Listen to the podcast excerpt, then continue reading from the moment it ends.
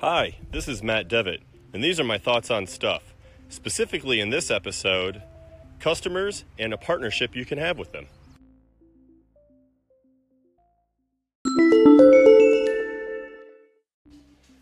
This last week, an account manager and I had a real planes, trains, and automobiles kind of adventure. So, we had customers we visited on the East Coast, customers we visited on the West Coast, and that allowed us a lot of windshield time, as we say, just sitting in the car going from place to place, talking about the customers we were visiting and what we were looking to do for them. And in stepping back and kind of thinking about what we were trying to deliver, what we were trying to deliver wasn't so much a service or a good, but the idea of a partnership. And so when kind of stepping back and taking a look at this, the idea of a customer to me is somebody for which you are providing a service or object to. And I don't want this to just be limited to sales. You know, customers could be your boss, they could be coworkers, they can be your spouse, your kids, so on and so forth. So, I mean, customer interactions are, are very wide when I start to think of them, but most of the time they're focused upon within the business world. So, when thinking about the idea of what we're really trying to deliver to a customer's partnership, what are some of the main items that you would want if you were to have a long term partnership with someone in either a business or, or non business relationship. Now, let's talk about three areas that I feel are important when creating a partnership. The first is communication, the second, proficiency, and the third is resourcefulness. I feel in order to have a good partnership with the person that you're looking to interact with, you need to have a good combination of these three areas. And I'm going to talk a little bit more of those about those now, starting with communication.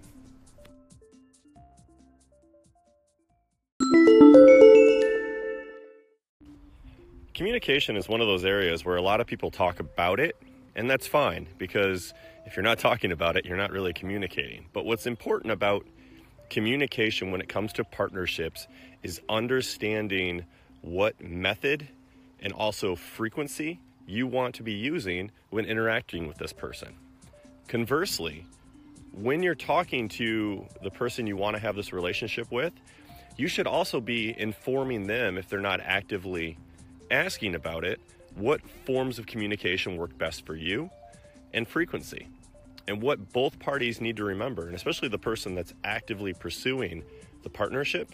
So this might be the sales, you know, person on the sales side, you know, somebody asking another person, you know, out on a second date or something of that nature, um, you know, all the way down to interacting with your children, is that you need to understand they're not going to be the same all the time. There may be commonalities, but if you look across all of the communication methods, everybody's going to have different preferences. And in order to make communication as useful as it can be, you need to understand what that person's main methods and media are, as well as frequency. And we can talk about context a little bit later, but you really need to understand those first two. What's their favorite method? What's their favorite frequency? And then just continue and then uh, continue to deliver on what you find out. The proficiency area within creating a partnership is kind of interesting because it's really based a lot within your knowledge within one specific, you know, area or maybe multiple areas for which you're looking to deliver value within the partnership. And what's interesting to me about the proficiency idea is both sides of the coin. One, the person that you're you're looking to work with in the partnership needs to understand your areas of proficiency, where you're good.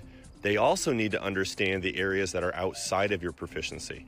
And there's nothing wrong with that. I don't think anyone expects another individual to know everything about, you know, all aspects of, you know, life, for example. Um, but within that, you know, when you're, when you're creating a partnership, people want that level of transparency to know, okay, I go to person X for all problems that are you know related to one area but as soon as we start to get out of that maybe they're not the best person to go to but in the next section when we talk about resourcefulness just because something is outside of your wheelhouse per se doesn't mean you still can't have a partnership and add value to that person, even when it's not something you're good at. So we'll talk about that a little bit more in resourcefulness. But as far as proficiency goes, again, you want to be able to articulate to your target audience what am I good at? What areas am I good at? Why and how am I good in those areas? But then also give them an idea of when they start to hit those demarcation lines that now we're getting into areas that are no longer my my expert my expertise i'm no longer proficient in them and the last area which we're going to focus on when it comes to creating a partnership is going to be resourcefulness resourcefulness to me is showing somebody or articulating to somebody how i can help them in more than one way now there's nothing wrong if you're really, really focused and good in providing solutions, options, things of that nature in one area. There's also nothing wrong with being a jack of all trades. You know, this is the the converse arguments, I guess, between you know, do you bring depth or do you bring you know breadth to the relationship?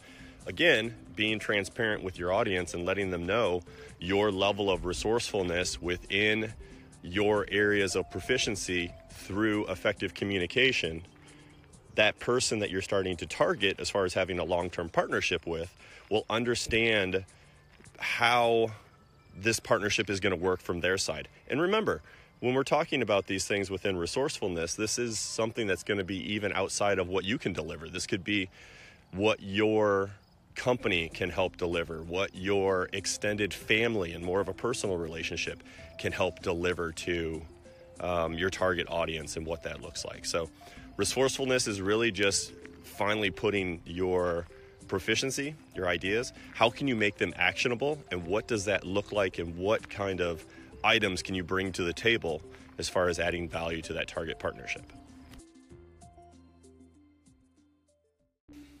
And just a quick follow up point within resourcefulness that can also be introducing the person to another company or individual that can help them in an area where you don't have the resources or proficiency. So this can be very helpful to your target target audience because not only does it help them, but also allows you to maintain contact with them even when operating in areas that are outside of your proficiency. But you're making up for that because you're resourceful by using your own, you know, address book of contacts and making that introduction. So that's one way that you can add value even outside of your own realm of proficiency. So let's wrap up and put these three ideas together communication, proficiency, and resourcefulness. So, communication, as we talked about earlier, is going to be figuring out the methods and media as well as the frequency of which you should be conversing with your target audience. Proficiency is going to be letting the person know what are your areas of expertise, what do those look like, where do you start to get out of those areas of expertise. And then lastly, resourcefulness is within your areas of expertise, what tools and resources, not to overuse the word, but resources can you bring to add value to them? Um, so when you look at, or at least when I look at these three ideas, they really interplay with each other pretty well because nothing's static. So within any relationship, it's going to be dynamic.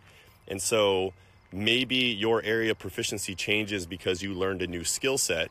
You should be communicating that as well as letting them know the resources that you have.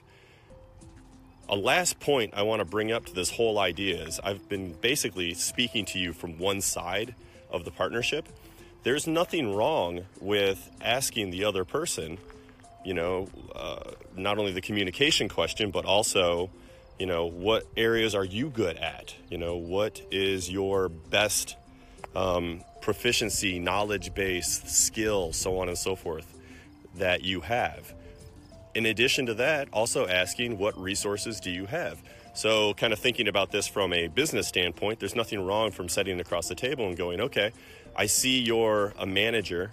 Um, what's your areas within this business that you know you control, you're really good at, where you bring a lot of value, and then also what are your resources within there? They're good conversations to have. They allow you to flesh out that relationship. So I hope that makes sense in far as far as how to set up a partnership. It's going to take communication, it's going to take proficiency, and it's also going to take resourcefulness in order to establish that long-term partnership.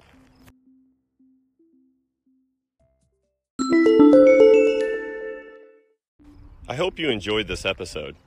If you did, please like, share, subscribe, all the standard things on social media.